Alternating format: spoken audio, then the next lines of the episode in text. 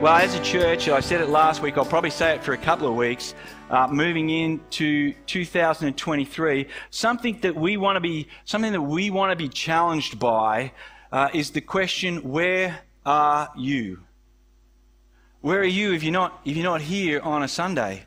And if you are here, where are you? Where are you? How are you participating in the life and the expression of the gospel and the people that it makes, the people you see sitting uh, around you here at Freeway? Where are you in your relationship with Jesus? Where are you in your love and affection of God? Where are you and the work of the Holy Spirit at in your life? Where are you in relationship with your brothers and your sisters? In Christ? Where are you in relationship with your neighbors, the people you work with and live next door to? Is the, is the transformative message of the gospel of Jesus Christ getting exercised in your life? Is it getting nourished here in your life, shaped and challenged and then, and then multiplied? Are you in a small group? Have you found a place to serve? How are you partnering in the gospel? Its message and its movement we're hoping and praying that 2023 is a year of vibrant growth spiritually, relationally, and expressively. And what we're saying is that none of that happens without you. 2023 is the year to uh, purposefully, uh, prayerfully find your place as a partner and a partaker, uh, sharing and serving here uh, in the outworking of the gospel here at Freeway and the people that it's making. And to help you do that, we are kicking the year off by diving into the letter uh, written by the Apostle Paul around 61 62 AD to the church in Philippi. A letter that rather kind of, if you think about it ironically, but then if you think about it again, powerfully and authoritatively, given that uh, Paul's circumstances, given his circumstances, he's imprisoned, he's chained up for sharing this gospel and yet a letter that brims with unshakable joy, along with confidence and thanksgiving to God for the grace and the peace and the partnership in that that Paul has with Jesus, that Paul has with the Philippians. And I think if Paul could melt down this letter into five words, I personally think that he would write something like this No greater joy than Jesus, which is what our series is called. Paul can write those five words because his entire security and purpose of life is grounded in the gospel and the quality of life that it has given him, which he sums up in the opening of his letter to the Romans, where he's now imprisoned. He wrote to the church there uh, previously. He said, The gospel is the power of God for the salvation of everyone. It has the power to deliver people into eternal life. And not just kind of down the road, oh, good luck if you get there, but right now you begin to experience it here and now in this life, and it transforms and shapes and, and instructs everything that you do. It's what Jesus was speaking about when he was talking about to come to him is to come to life now, to eternal life now. It's the anchor in a storm. It is grace and peace when the floor falls out of your world. When suffering and hardship come, it is the confidence in the face of uncertainty. It is a deep calm, joy, even when your circumstances make it impossible to be happy. It tells you that you are fully known it exposes your wickedness, the, the things that you never wished would be known. And then at the same time, it demonstrates that you are fully loved as, as serves and secures your heart, serves and secures uh, all your anxieties and securities with the grace and the peace that comes from the cross. And this joy, this security, this confidence is from a man who has, who has known who has not known only just the, the prestige and the privilege of his heritage, all that that would normally have afforded him a pretty cruisy ride in life. This is from a man who has suffered more than most. Only five years before he writes this letter to the Philippians, earlier on, he'd written a letter to the Corinthians outlining uh, the cost of partnering, of participating in the gospel, the cost on him.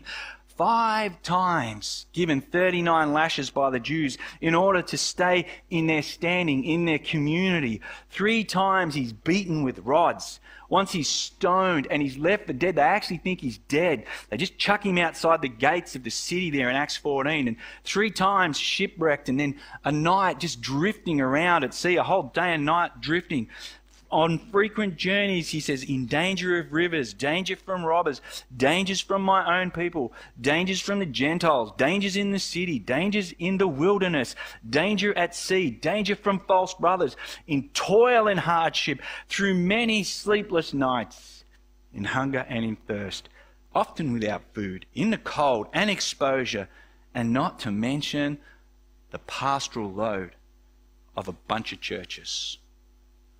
It's why when he finished his letter to the Galatians, he said, From now on, let no one cause me trouble, for I bear in my body the marks of Jesus. And now, as he writes this letter, he is actually in prison again, in chains. And his, confi- his ministry is confined to a, a small rented house that the Philippian church is paying for. They've sent the money up for it. And as he's confined there, every six hours, a new soldier from the Praetorian Guard, uh, 9,000 of uh, Caesar's elite troops, a new one is chained to him. This is not the grand tour of the church in Rome that Paul and the believers of Rome had prayed for. Uh, we read about that at the beginning of Romans. He wrote to them not the high profile preacher going from faith community to faith community, just lighting it all up, reaping a harvest, imparting spiritual gifts of encouragement as they partner together in the preaching of the gospel. You, you read about that in Romans 1 10 to 15. This is the prayer and the hope of Paul and the church when he gets there. All those grand plans now locked up in chains, confined to a little manky old room somewhere in Rome. In fact, for some, this outcome was bringing unwanted PR, an unwanted PR image for the church, and for others, an opportunity to advance their own preaching. Paul finds that he is copying criticism to, uh, from his colleagues. You Can imagine that? There goes Paul again. He just never knows when to be silent, does he? He's always standing up for Jesus. Should have known if he'd gone to Jerusalem that this would have happened. What good is an evangelist in prison? How is Jesus going to part with him there? It looks like Paul's days are over. It looks like God has kind of taken his hand off Paul's ministry. And this was the news. This was the news that was trending on social media that had found its way down to Philippi, which is why they dispatched Epaphroditus to take aid, to take, to take money to pay for his imprisonment and then to bring back news of Paul's condition to them. Is their beloved pastor okay? Is he dead? Has God taken his hand off his mirror? Who are these crazy people throwing shade on Paul? It's to this concern that Paul now moves in his letter as he writes back to the Philippians. And we know history has told us that some of the most profound insights come from uh, insights into life come from those who are facing death. And some of the clearest insights into the nature of what it is to be free comes from those who find themselves in prison. Paul writes, I want you to know, brothers and sisters, that what has happened to me has really served to advance the gospel, so that it has become known throughout the whole imperial guard, Praetorian guard, and to all the rest that my imprisonment is for Christ. And most of the brothers, having become more confident in the Lord by my imprisonment, are much more bold to speak the word without fear. And contrary to the concern of the Philippians and contrary to the envy and rivalry of some of his contemporaries, uh, that Paul's advers- adversary, that his imprisonment, is a devastating blow. Or perhaps evidence that Paul is out of favor with God, Paul has a completely different uh, view, understanding of the unforeseen, uninvited circumstances that he finds himself in. Adversity is not a cause for resignation and defeat, it's just a different path of advance, different opportunities for relying on God and the resources of the Spirit in His life, our lives, for trusting in and exercising the grace and the peace that the gospel has secured in His life, in, in our lives. Because Paul's deepest joy is not uh, determined by his environment, is not, you know, secured by his personal achievements and accomplishments, but rather it comes from seeing the gospel do its work in his life, do its work in the lives of others, seeing people far from God in, in, in impossible environments for the gospel to get to have their lives encounter that very gospel. Paul sees this current adversity as not being a downfall and a loss of plan and purpose, but rather a means for God to advance the grace and peace in Him. Paul's got to depend on God, he's got to depend on the Holy Spirit, while at the same time achieving something that only these particular circumstances uh, could get achieved. How else? How else could the gospel get into the household of Caesar? into the very heart of Rome, into its seat of power and influence. You could not dream this plan up. Every six hours, a new member of the Imperial Guard, of the Praetorian Guard, is chained to Paul. Paul ain't chained to them. That's not how he sees it. They're, they're chained to him.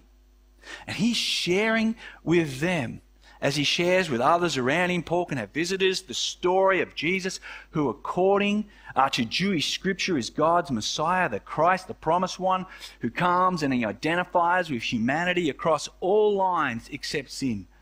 And, and in that, the fulfillment of scriptures uh, that, that he is God in the flesh, come to reverse the power of sin and save people from their sin.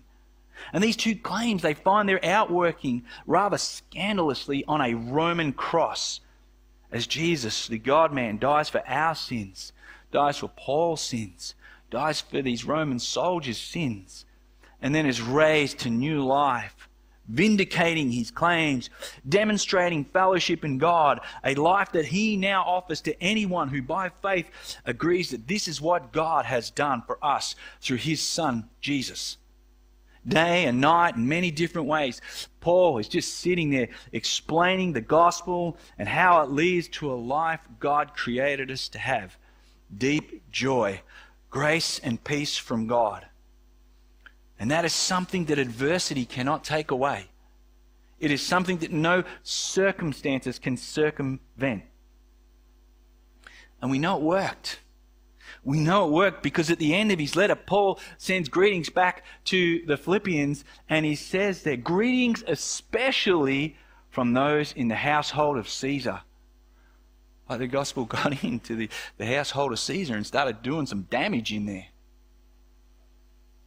The content, the effect of this message, this gospel are permanently engraved into history, permanently engraved into Paul's heart, and they permanently keep redefining both Jesus is the anchor point of world history and the hope and the confidence and the security of the human heart.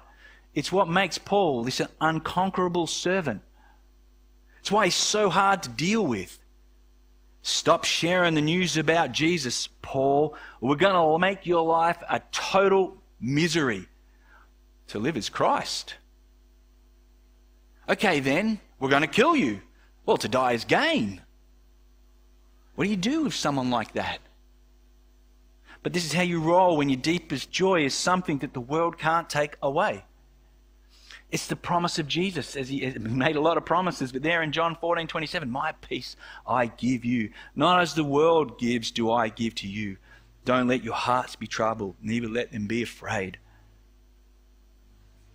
There is nothing in this world materially that you can't lose. COVID shone a spotlight on that. And there will be times when we feel like our lives have been placed in metaphoric chains because of our faith in Jesus. Maybe in a marriage, maybe at a workplace, maybe at school, maybe at university. Life has its highs and its lows. There will be times when we feel chained by our circumstances, misunderstood, maligned, ignored, overlooked, even spitefully used. Paul rather confidently and selflessly reveals a gospel shaped mind and heart, one that has encountered the grace and the peace found in Jesus, will not merely see adversity, it will see opportunity. It will see the opportunity only this set of circumstances allowed for. And that is growth and trust in Jesus Christ. Growth in trust in Jesus in us, in our hearts, in our lives. What is God doing in us in all circumstances?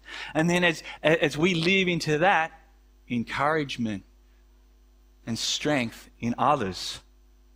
And perhaps your unconquerable faith, your participation in the gospel, even through tears and grief and suffering, is just the dose of spiritual courage that someone needs in their own adversity. It's just the thing that they needed to see, that they needed to encounter. Your seen and shared story of faith in Jesus might be just the thing that encourages and comforts someone in their own adversity.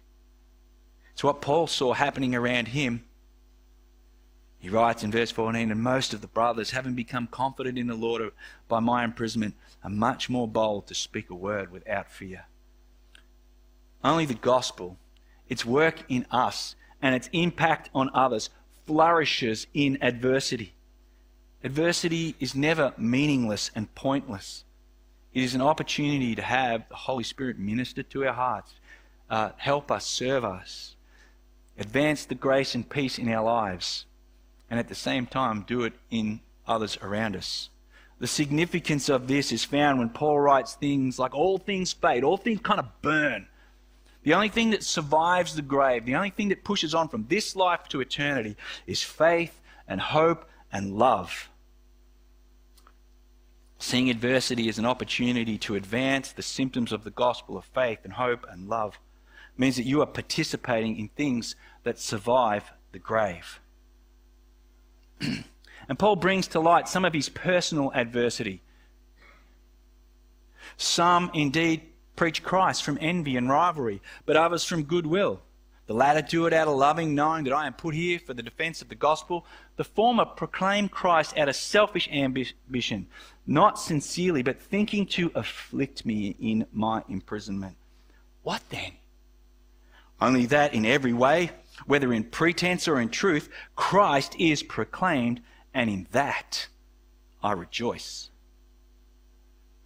While Paul's approach to and the reasons for his imprisonment has encouraged some and emboldened them, there are some of Paul's colleagues, some of Paul's partners, fellow Christians, who see Paul's imprisonment and the low reputation, the stigma that's attached to it, as their opportunity to shine, as their opportunity to step into the space that Paul has left vacant Note that Paul talks of the motive behind their preaching, not the content of their message.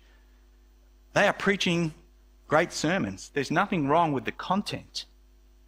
You can be sure that if there was some kind of heresy in what they were saying, Paul would be all over it. He would address it. But what he's addressing is their motive. They do it out of rivalry and envy and selfish ambition. They take advantage of Paul's ab- absence and his, ver- and his adversity to promote themselves It is a very raw admission and a window into, into Paul's emotions here. So he's not immune to emotion. Paul says that they do it to afflict him. This is, this is, he's feeling low. Their motives are self promotion at Paul's expense. They cast doubt on Paul's character and elevate theirs.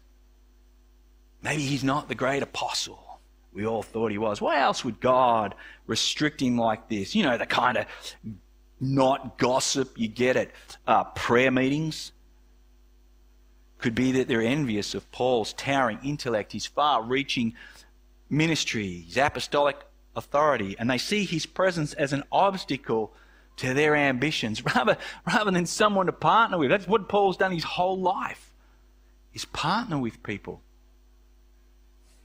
There is no greater sting than when people who are meant to be friends and allies and partners kick you in the guts, take advantage of your adversity out of envy and self interest.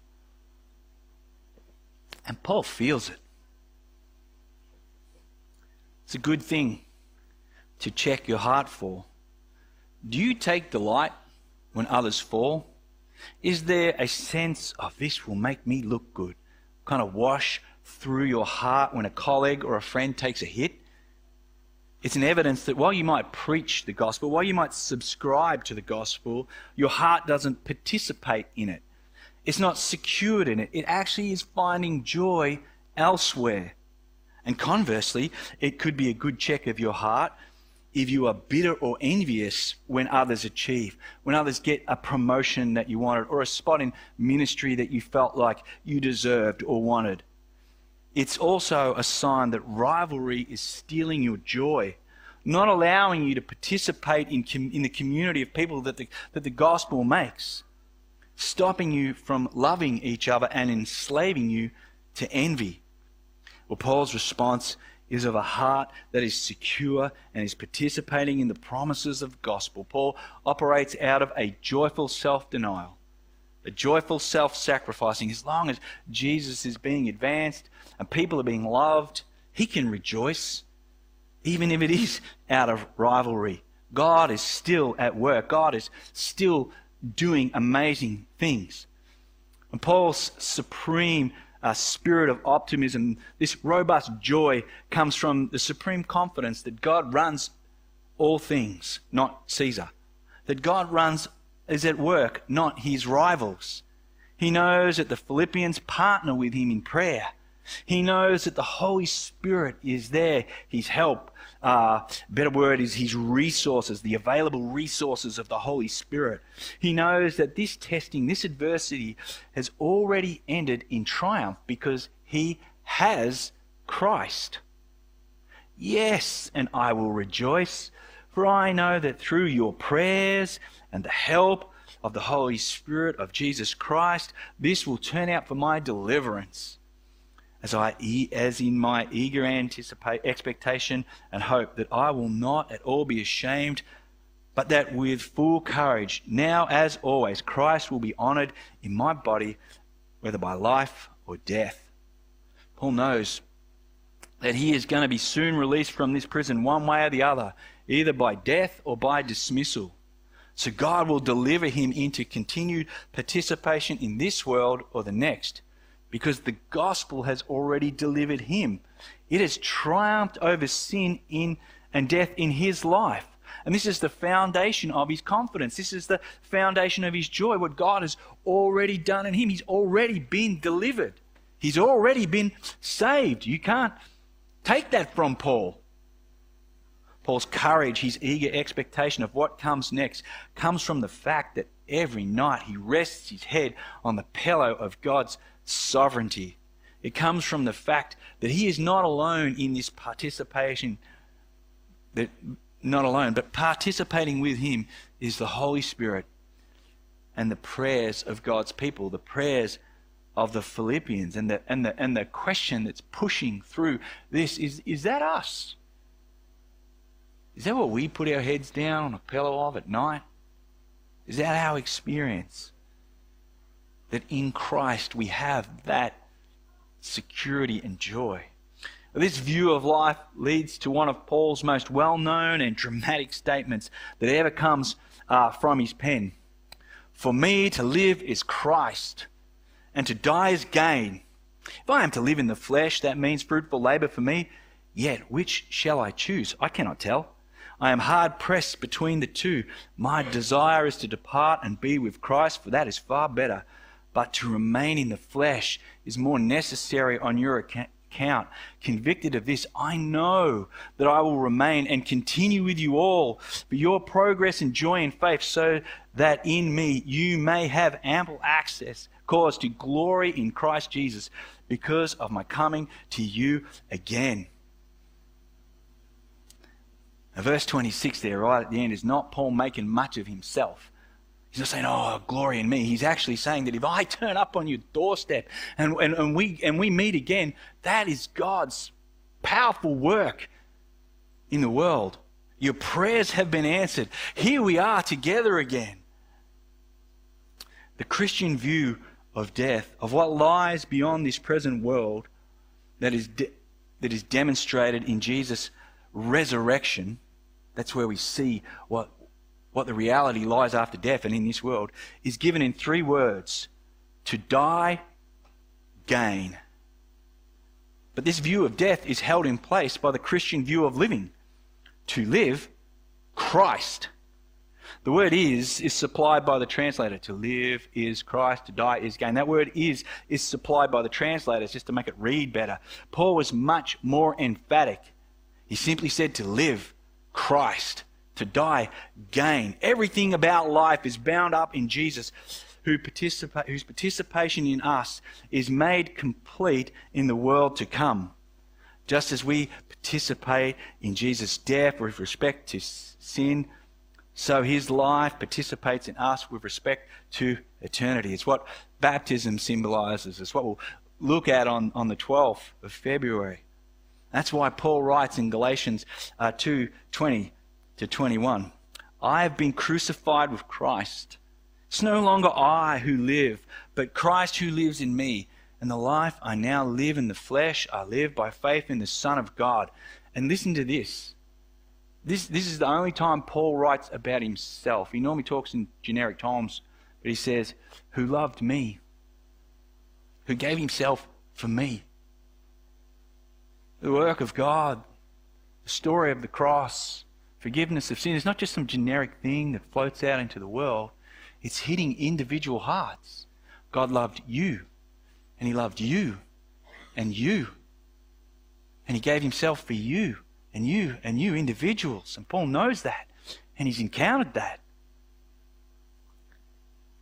It's important to realize first what Paul's view of life is. These words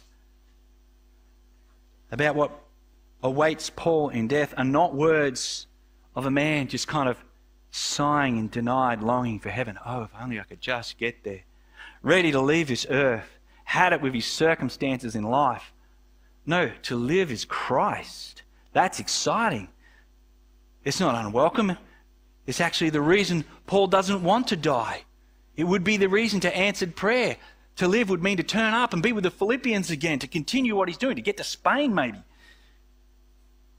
There's more to life to enjoy, more things to partner in. Paul is not consigned to dying. Paul is keen to live. Paul wants to continue participating in the joy and the progress of faith of those he partners with. There is much to live for.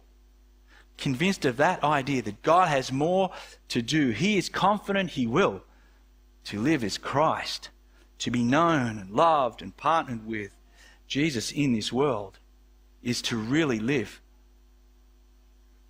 Paul's confidence in death is not that he is tired of life and that he knows it will, but rather that he knows that it will bring uh, to him a deeper, more satisfying and complete experience of what he already has now. Like it just completes and fulfills everything that he has already got. Partnership and companionship with Jesus. He has it. He doesn't have to die to get it. He's not longing for that. He's longing for it to be complete, but, but, but to stay would mean he's still in it. But, but to die would also bring him into eventually, uh, you know, relationship with the brothers and sisters that has no sin involved in it the very things of this life that made life worth living will be waiting in completion for Paul. For Paul, you can only say dying is gain if you can say living is Christ. If you substitute Paul's words here, that to live is Christ, with anything else, then to die is to lose is to lose whatever you substituted in there. It's going to be gone. For me to live is fame. And die. That, that's just gone with the grave. For me To live is pleasure, is health, is career, is romantic love, whatever it is, then to die is to lose that. These things will all end with death. That's why Paul says there are only three things that remain faith, hope, and love. None of these are subjective optimism. All of them are grounded in knowing Christ. Living that goes beyond death is living that is participating in all that Jesus is and does. Dying, therefore, is to make that reality complete. But unless you have joy in living for Jesus, you will have nothing to joy in at death. Death will reveal what your heart delights in, what it makes much of. Only a life lived in participating in Christ, Christ transforms death into something to anticipate with joy, to something to say to die is actually gain. Only a life that Christ gives you is a reason for joy and confidence in adversity, in rivalry, in trials, and even in death. The how of that kind of life is described. We looked at it last week in the message last week, but Paul gives it to us again in verse 19 when he speaks of the prayers of, of his partners, those around him. That's the how. And the, and the partnership, the help, the resources of the Holy Spirit to the degree that you participate in a life shared uh, with each other under the Word of God, with the help and the resource of the Spirit of God, is to the degree that you will participate in this kind of unconquerable joy. This is what made Paul so unconquerable. The gospel of Jesus alive and at work in him. Not his greatness, but him seeing it alive in him, him seeing it alive and active in, in others and the resources of the Spirit, along with the prayers of God's people. That participation, that partnership, is where joy lies. Let's pray. Loving God, we want to thank you for this incredible message of of actual real optimism, of confidence that, that can secure us uh, when we can't be happy about our circumstances. An immovable, permanent experience of you, of your life in us, of the presence of the Spirit of God securing our souls with faith and hope and love our prayer here at Freeway is more and more we would be engaged in that, not just individually in isolated spots, but together as a people of God, as we live out our lives with you and with each other. Would you warm our hearts with affection for you? Would you warm our hearts with affection for each other? And would you secure this joy in us that we would continue to participate in it and partner in it? We pray these things in Jesus' name. Amen. And I hope Monday morning we're going to gather together again and continue to pray for each other. That's where we're praying.